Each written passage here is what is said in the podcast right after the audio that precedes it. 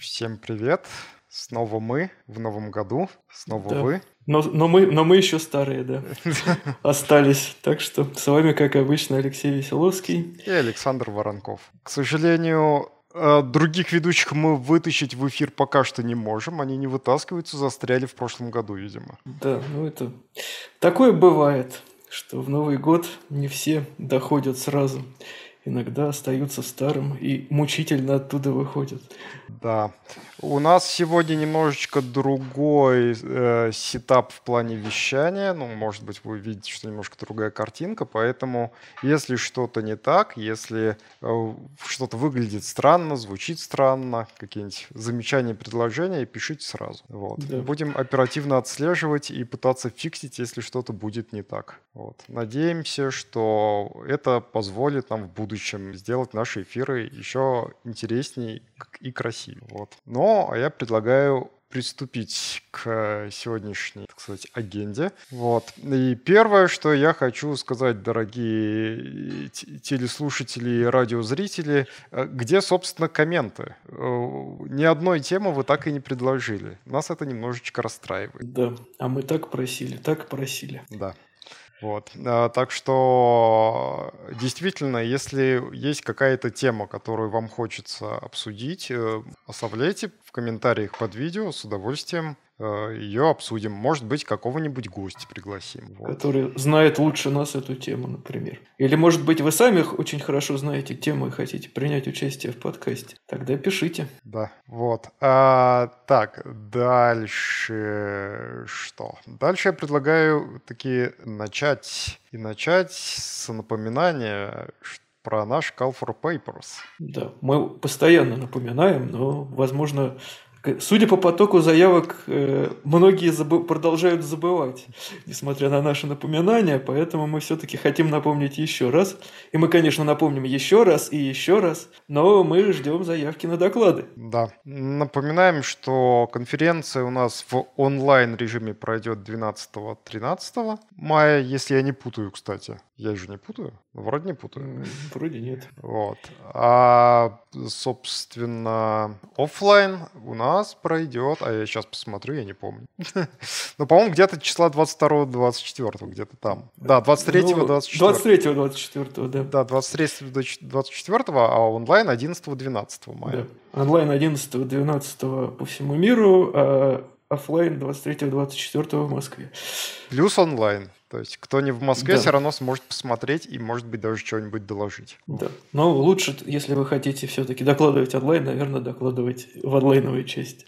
Да, это будет так всем удобней. Ну Вот. Некоторые предпочитают оффлайн, некоторые предпочитают онлайн. Я, как ни странно, уже настолько привык к онлайну, что он мне комфортнее. Да. Ты стал воробушком, социофобушком, очевидно. Я просто как докладчик, я понимаю, что онлайн я могу э, лучше подготовить презентацию. Мне проще там, ну я же шарю экран, я могу всякое его показать. Вот. А я могу рисовать в процессе. Там, у меня там свое оборудование здесь. Ну, я тут, у меня гнездо свита. Вот. Я и говорю воробушек. Ну, да, возможно. Вот. Да. Так что, в общем, возвращаясь к теме, напоминаем еще раз, CFP открыт. Ждем ваши доклады. И Да. надо помнить, что CFP не бесконечен, и у нас есть дедлайн. Да, дедлайн у нас двен- 20 февраля, после чего заявки уже приниматься не будут. Поэтому, Да, собственно... даже за баксы. Кстати, хорошая идея. То есть обычно эта стоимость билета увеличивается ближе к, собственно, э, этому конференции. А тут как бы до дедлайна CFP бесплатно можно подать, а потом уже за деньги. Да. Такая, такой вот заработок для организаторов конференции, да. Да, и этим самым программному комитету на кофе и мата. Да. Что, чтобы выслушали все, все, все заявки и, и- и все репетиции. Да. А к другим конференциям еще э, Call for Papers на C++ North, э, что пройдет в Канаде открыто. Если кто-то далеко от России находится, а близко, наоборот, к Торонто, можно тоже подавать. Ну да. А они онлайн его, кстати, принимают? А вот это хороший вопрос, я не знаю, надо посмотреть. У меня ощущение, что там у них абсолютно офлайн. Ну, у них нету такого опыта, как у нас. Да, новички. Да. Ну, но, в принципе, она уже стартовала первый раз вот в прошлом году, в 22-м, и вроде как довольно прикольные у них доклады, довольно неплохо получилось. Посмотрим. Посмотрим и пожелаем удачи. Да. Чем больше конференций по C++, тем больше докладов. А чем больше докладов, тем интересней потом применять на практике все, что узнал на конференции. Это правда. Так, но я предлагаю плавно перетечь э, в сторону новостей, которые мы хотим обсудить. У меня тут целая пачка Раста новостей припасена. Да, я всегда подозревал, что ты тайный растаман. Э, может быть, даже растофил, кто знает. И первая новость про уязвимости в HTTP библиотеки для HTTP серверов на Rust. Не, мо- не может быть в безопасном языке уязвимости. Да, э- как ни странно. Как они так умудрились, непонятно. Наверное, потому что они писали не академически не академическую библиотеку, а все-таки библиотеку для реального использования. Вот. Да. И наверняка там было много unsafe. Ну, с учетом того, что на расте без ансейфа практически, ну, почти везде невозможно без ансейфа. Кстати, что интересно, что я заметил, что в разных языках понятие ансейф разное. Ну, безусловно. То есть в расте каком-нибудь unsafe это когда ты прям вот можешь голой памяти доступиться, а в каком-нибудь Haskell unsafe это когда ты, в принципе, какой-нибудь state, state можешь поменять. Ну, насколько я знаю, во всяком .NET там тоже, который не unsafe, а unmanaged память, это тоже, в принципе, голый кусок, которым надо вручную работать. Mm-hmm. А... А, вот, а вот в Аде есть unsafe? Ну да, конечно. Ты там можешь отключить вообще любые проверки, просто ты должен делать явным образом. А, а это как-нибудь используется на практике? Да, да, конечно. Э, там и, в принципе, в Mission Critical системах, там для всяких, для всяких спутников и так далее, вполне нормально в Aerospace там использовать вообще куски ассемблера. Да. Ну, вот, вот тебе и формально верифицируемый язык. Да. Ну, как бы э, это все здорово очень в теории, но когда тебе нужен ассемблер, тебе нужен ассемблер. Ну, никуда ты от этого не денешься. Да, вот, в общем, надо писать на C и C++ и не выпендриваться.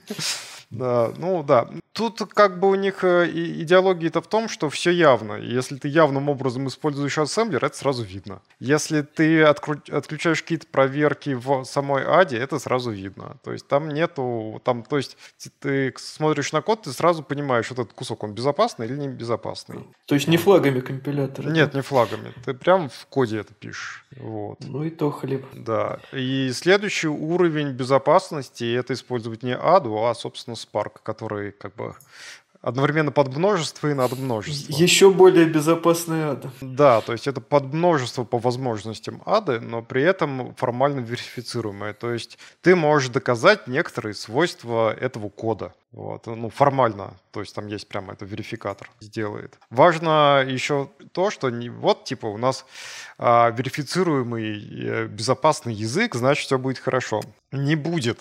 Вы, когда верифицируете, вы доказываете определенные свойства. Вы можете доказать, что этот код, э, ну, как бы, э, соответствует вот этому свойству, оно там присутствует, но это свойство никак у вас на безопасность не влияет на самом деле. Вы можете доказать не то. Да. Надо руководствоваться здравым смыслом. Ну, да, да. Но, то, то, то есть ставить задачу и ставить цель, что именно ты пытаешься доказать, какие свойства системы, это ну, все равно за программистом, ну или там, кто этим занимается. Вот. Да. А вот интересно, когда у нас нейросети начнут писать программы, они смогут формально доказывать? Э, там вообще все плохо. Э, я смотрел, э, ну, отзывы о чат GPT, и народ пишет, что да, код он пишет иногда правильный, ну, довольно часто. Но... Но он, очевидно, в Stack Overflow смотрит и копирует. Не, он импровизирует, на самом деле, я видел. Он в том числе иногда пишет код, который не может скомпилироваться. Ну, то есть у него бывает и такое. Но иногда пишет прям правильный код, все хорошо, только он делает не то, что ты заказывал. А. Правильный. К, к- к вопросу о правильном ТЗ, да? Да, ну то есть ты как бы ему ТЗ поставил, он сказал, «В- в- я все понял, все, все очень хорошо, вот тебе код, который делает вообще другое. Или, например, ты ему говоришь написать клиент-серверное приложение, он пишет сервер для одного, клиент для другого, они не могут взаимодействовать. Да, в общем, нейросети пока еще недостаточно хороши для программирования. Ну, да, ну то есть за ними надо проверять и как бы просто полагаться на то, что, о, какой он умный код написал. Он от, у него свойство сейчас GPT такое, что он очень, как бы, он производит впечатление очень уверенного в себе собеседника. Прям все может обосновать. Пишет гладко, код пишет уверенно, но неправильно и не про то. Да, в общем, Дж- Джунс студент первого курса, понятно. С э, ЧСВ э, сеньора или выше. Ну, конечно. Он же, он, он же язык знает. Да. И, то есть он, не моргнув глазом, вам напишет HTTP сервер на любом языке программирования. Единственная проблема, что э, он, скорее всего, у вас не соберется на этом языке программирования.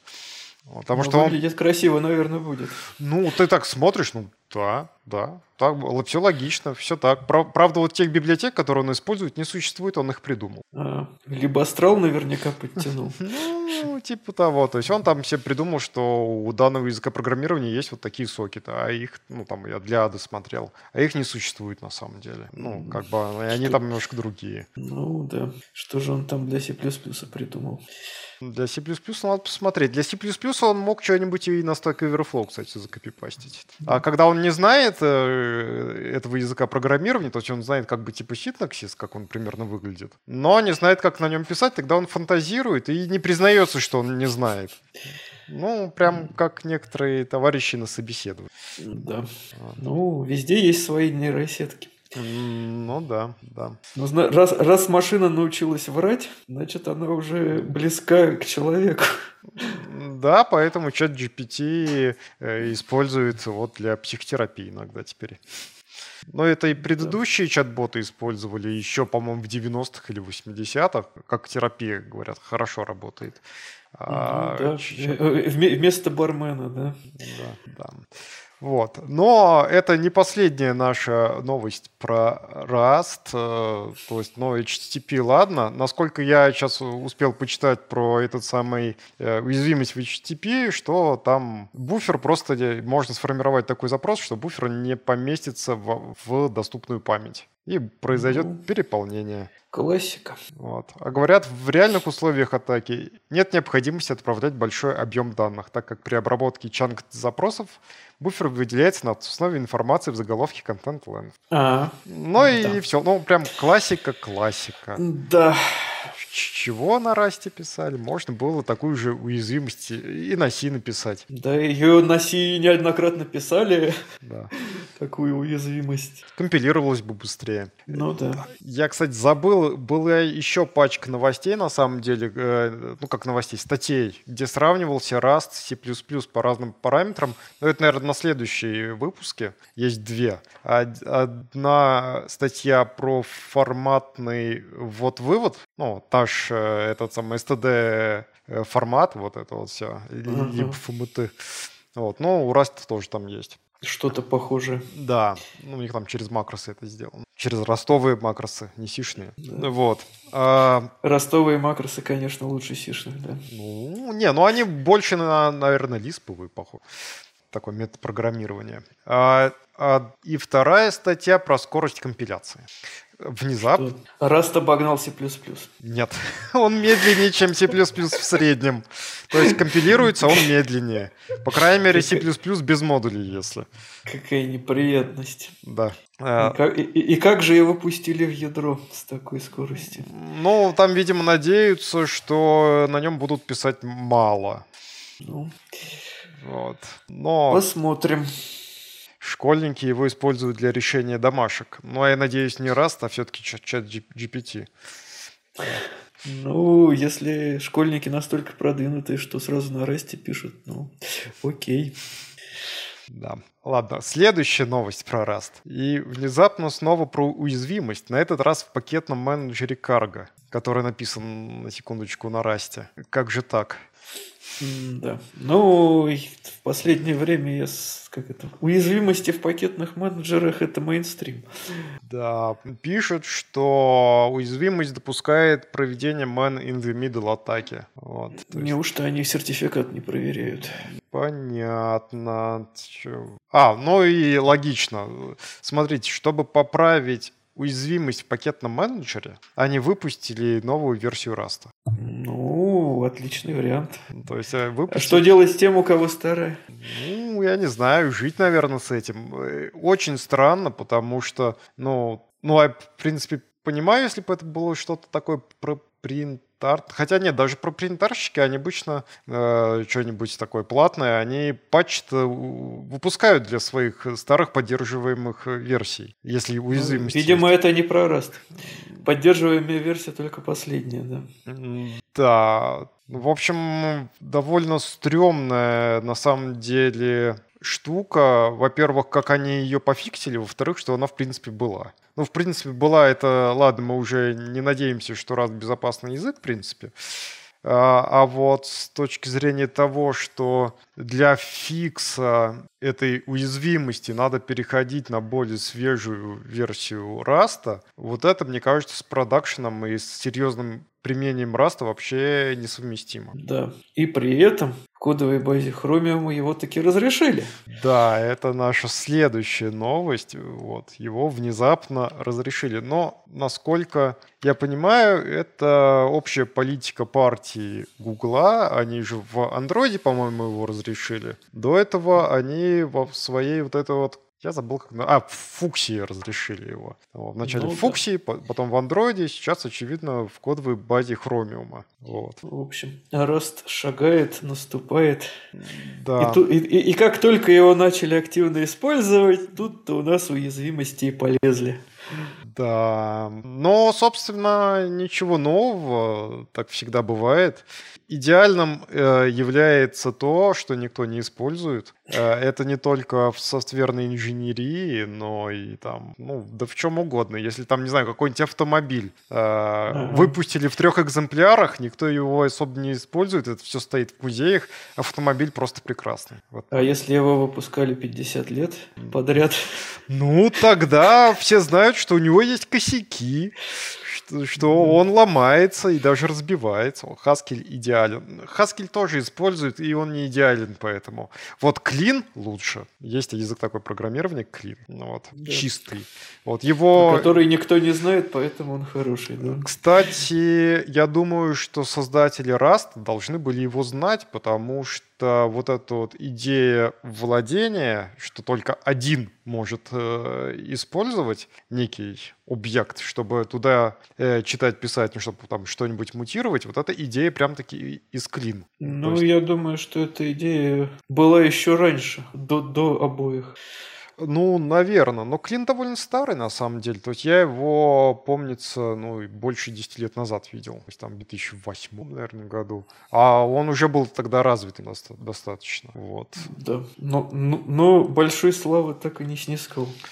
Да, ну то есть э, они там вместо монады Айо, и вместо того, чтобы монадами заморачиваться, у них вот просто была вот эта вот, ну, как в Расте, прям прибита в язык что вот если ты завладел каким-нибудь объектом, то ты его можешь мутировать. Так у них и input-output делался в том числе. Вот. Сейчас посмотрю, э, когда он вообще появился. Ну, по-моему, давно должен быть. Потому что Haskell появился, по-моему, в 92 году. Ну, как питон. Клин 87 год. Да.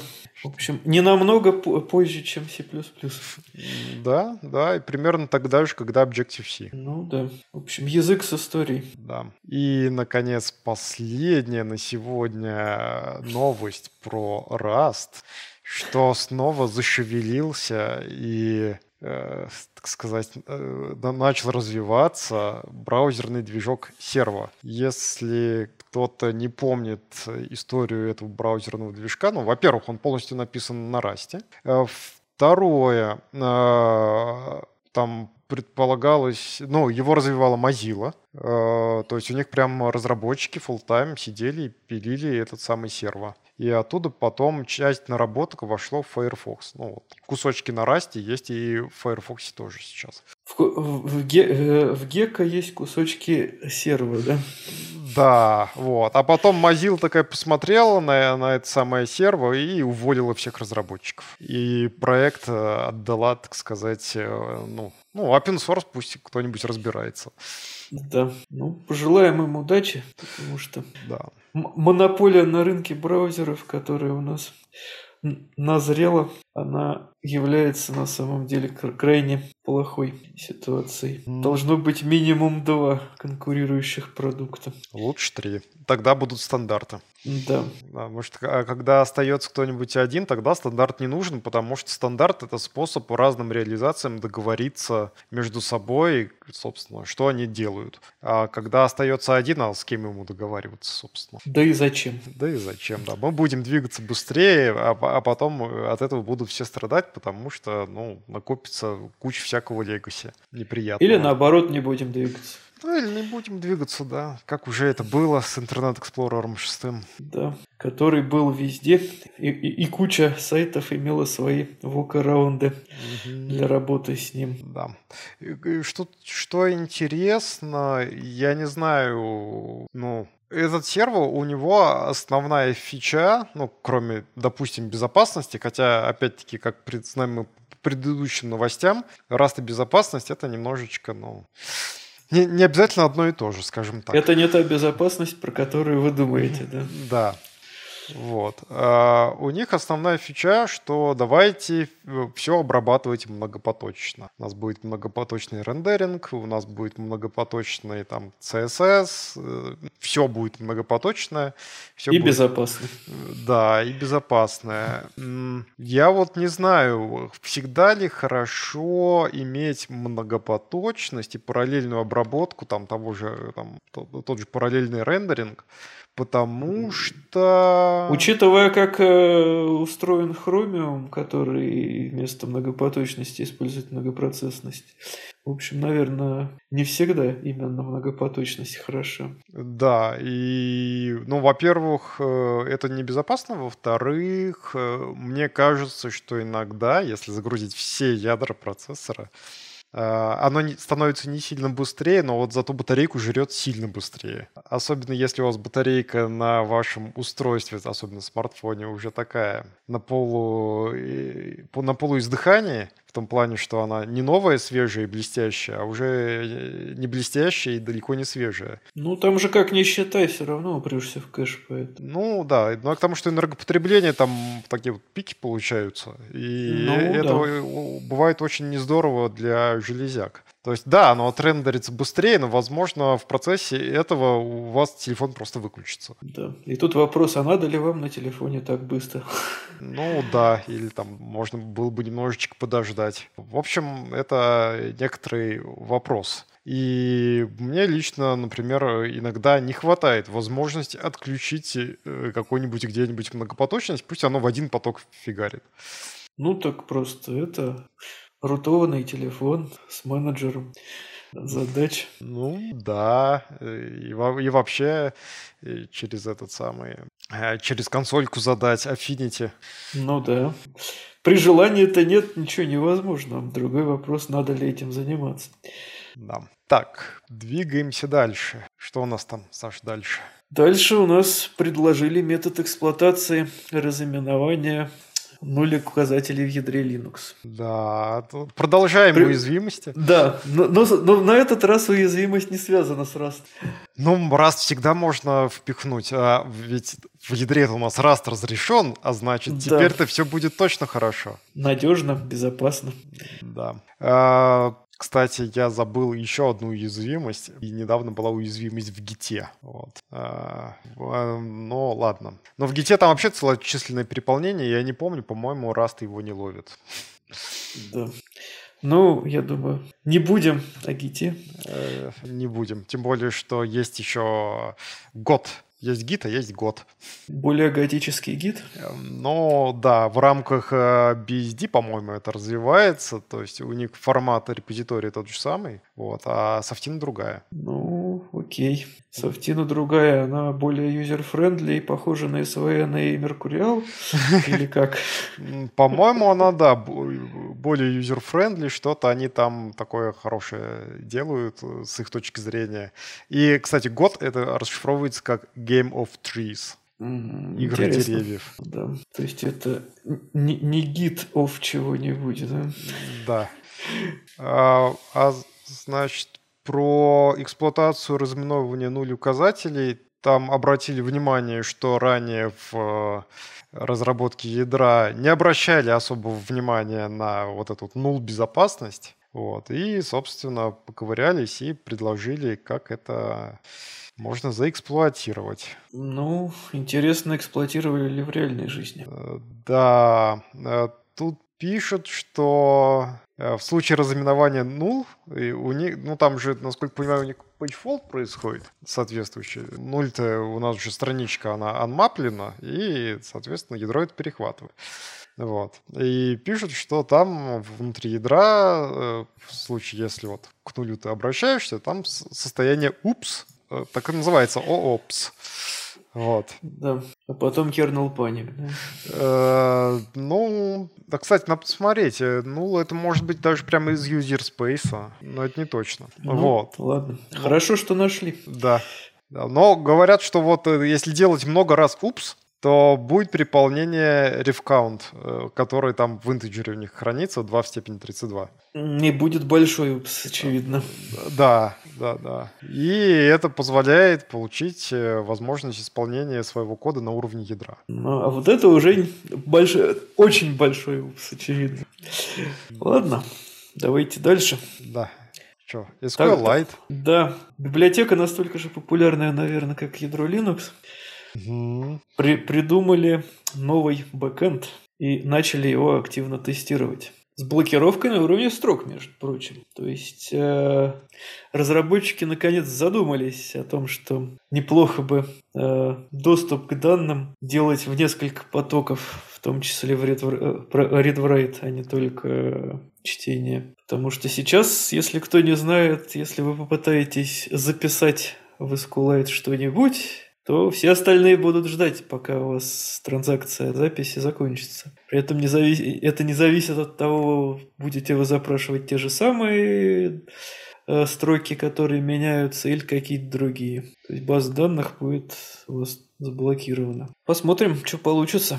То есть у нас э, SQLite становится э, высокопроизводительным. Ну, не то чтобы высокопроизводительным, скажем так, более конкурентным. А, Ну, конкурентным не в плане конку- э, конкуренции с другими движками баз данных, а в плане конкурентности выполнения.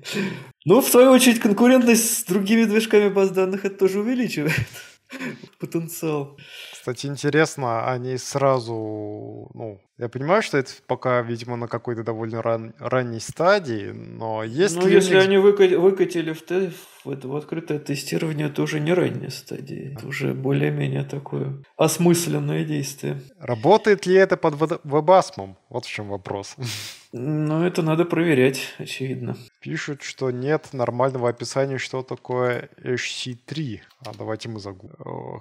Huffman Compression 3. Э, Но я не уверен, что я правильно загуглил. Ну, возможно, они просто так назвали бэкэнд. Никто ж не говорит, что это именно название структуры данных. А, у них есть вики. Давайте я скину ссылочку. Вот, я что-то скинул в чатик. Что такое HC3 там, по-моему, особо не написано, не расшифровывается, но Но есть описание бэкэнда. да, есть описание к того, как они это тестируют, по крайней мере. И тест results есть. А, ну, окей. Выглядит красиво, по большей части. Да. А что получится, увидим. Я думаю, уже скоро. И мы это заиспользуем. Да. Ну и раз уж мы заговорили про конкурентность, внезапно у нас в C-Python, Да. ну, референсной импе- имплементации Python, появится возможность отключить таки глобальный лог интерпретатора. Мгм. Не прошло, и скольки лет? Много лет не прошло. Да, 40 или сколько там у нас эта штука живет-то. Она же с первой версии, там, насколько я помню. Угу. А, то есть добавили опцию without GIL. Вот. И, но говорят, спецификация пока находится на стадии черновика. То есть вы можете попробовать, но никто не обещает, что у вас все будет хорошо. Да. И что будет плохо, тоже никто не обещает. Но и не гарантирует. Так что на свой страх и риск можете попробовать. Да. И может быть, все-таки Питон у нас тоже станет конкурентным. Там в новости интересно пишут, что если вообще говоря, пишут, что для большинства случаев отключение ГИЛ нецелесообразно из-за накладных расходов, связанных с изменением сборщика мусора. То есть, если вы отключите ГИЛ, вас тормозить начнет. А может и не начнет. Может, если, если мусор не собирать, то и тормозить нечего будет. Ну, говорят... То есть отключаете ГИЛ, отключаете сборку мусора, и у вас ничего не тормозит. Красота. Не, ну так, конечно, да. Но говорят, э, за, э, замедление на 10%. Вот. То есть здесь тут, как обычно, надо выбирать. Вам хочется конкуренции или вам нужна производительность внезапно. В одном процессе, правда, да. да. Но, с другой стороны, можно запустить несколько процессов интерпретатора. Та, так многие делают. Это прям паттерн Ну да. Я бы сказал, мейнстримный да. способ. Вот, но, так, вот, ну и... Да, народ будет это все тестировать. И у нас есть еще что-то. Да. И, а, на, теперь про C++. Ну да. Кстати, Давайте. о C++. Кстати, не, не только о C++, а, скажем так, о средствах разработки для C++. У нас C-Line э, теперь будет поддерживать не только Conan, но и VC-PKG. О. Да, так что выбирайте свой яд сами. То, то есть э, JetBrains нам предоставляет э, свободу воли. Да. Ну, будем надеяться, что эта свобода воли не приведет к негативным последствиям, когда что, как, какой-то из пакетных менеджеров будет поддерживаться лучше, чем другой. Я, наверное, уже всем э, со своей Java надоел, вот, но у меня тут опыт э, джавового, э, как бы, джавовой разработки появился, вот, причем довольно legacy проекта, и могу сказать, что в мире Java довольно забавно сделано, что пакетных менеджеров на самом деле много, а вот репозиторий, формат репозиториев у них практически один. И поэтому вы можете выбирать любой... А сами пакеты? И пакеты тоже. Ну, то есть описание пакетов а, там одно и то же, просто репозиторий. Там, ну, то есть, по сути, как бы все пакетные менеджеры это всего лишь фронтенды. Да, да, да. Ну, и, и, соответственно, можешь поиспользовать любой, тебе в любом случае доступны все пакеты. Вот, да. Какие и есть. это на самом деле, конечно, хорошо. Ну, в мире C++ у нас просто как бы два лидирующих пакетных менеджера, которые различаются кардинально подходом к тому, э, к вопросу, что такое пакет. Да, и потому, это боль. Да, потому что если Конан у нас считает пакетом некий набор э, бинарей и э, заголовков, да, ну или, ну или простых заголовков, если у нас header-only библиотека, то vcpkg же это считает пакетом некий сборочный скрипт, который вам сделает какой-то набор бинарей. И уже и, а, а они, в свою очередь, могут быть или закешированы на сервере, или не закешированы, а собираться на месте. Да, но подход в джавовый хорош тем, что вот у меня, например, там есть, скажем, какой-нибудь страшное legacy, который использует пакетный менеджер, про который уже мало кто помнит, Иви называется. И я вполне могу довольно безболезненно и вообще не трогая репозитории переехать там, скажем, на Maven. И как бы и все. Ну, то есть... Да. А, а пакеты те же самые. А Очень пакет... удобно. Да, а пакеты те же самые. А вот при переезде с VCPKG на Conan и обратно, я боюсь, будет боль большая. Ну, конечно, практически вся инфраструктура проекта меняется. А самое главное, что как бы у каждого из них есть свои, как бы сказать, преимущества, которые подходят именно в вашем случае. То есть для Enterprise, наверное, у которого есть свои артефакторы, там гораздо, гораздо удобнее использовать Conan. А если для любительских проектов, вполне возможно, что Conan не лучший выбор. Потому что все-таки родные репозитории содержат далеко не все конфигурации, поэтому вам все равно собирать руками. И, в общем, да. И, и, и самое главное, что придется надеяться на чужие сборочные скрипты что они соберутся нормально. То есть, если в случае с VC-ПКГ они как бы априори должны собираться, потому что э, это основной метод установки, то в случае с Conan не факт, что именно для вашей платформы рецепт был протестирован. Эх, грусть, печаль. Когда же у нас эта боль исчезнет?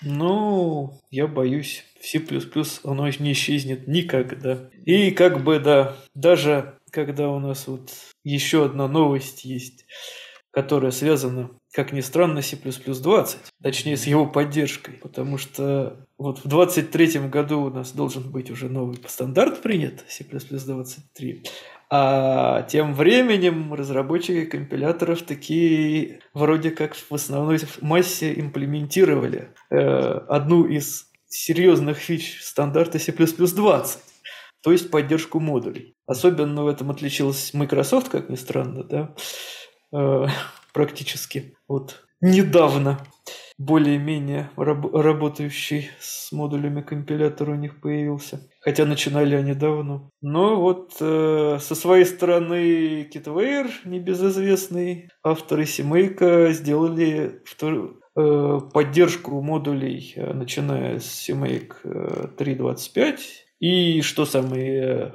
полезное э, и интересное, да, что вот буквально вчера в их блоге появилась статья, которая рассказывает, как же нам с этим всем жить. Да, из полезного там э, краткое описание, что такое модуль в C++20 в принципе. Это, ну, довольно неплохое интро, на мой взгляд. Более да. того, там есть... Рекомендация, какие компиляторы стоит использовать, да. если не хотите сразу разочароваться. Да, и там есть замечательное про то, что в Фортране модули уже есть 16 лет, и мы их поддерживаем. вот. Да.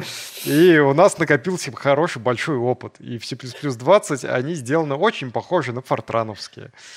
вот. И дальше есть описание, как это вообще в принципе работает, как компилятор работает со схемками, и как это все наконец применить в, собственно, семейке. Да, в общем, очень, очень хорошая статья. Да. Советую ознакомиться. Да, даже если вы не используете CMake и не планируете использовать, все равно... Да, все равно прочитайте, может быть, тогда вы захотите использовать CMake. Или не захотите. Но неважно, по крайней мере, про модули вы поймете намного больше, чем если вы там в них еще не погружались. Вот. Не, но если писали на Фортране, использовали модули там, то, наверное, погружались. Ну, возможно, возможно. Вот.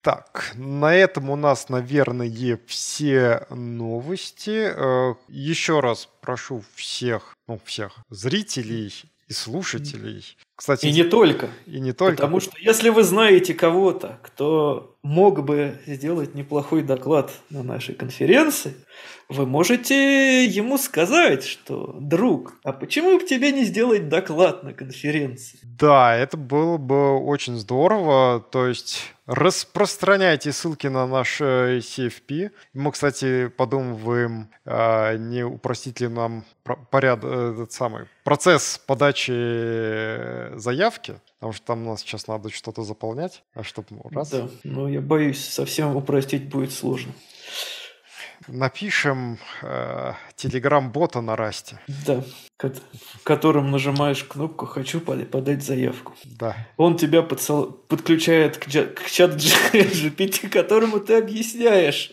что же ты хочешь рассказать. Да, было бы интересно.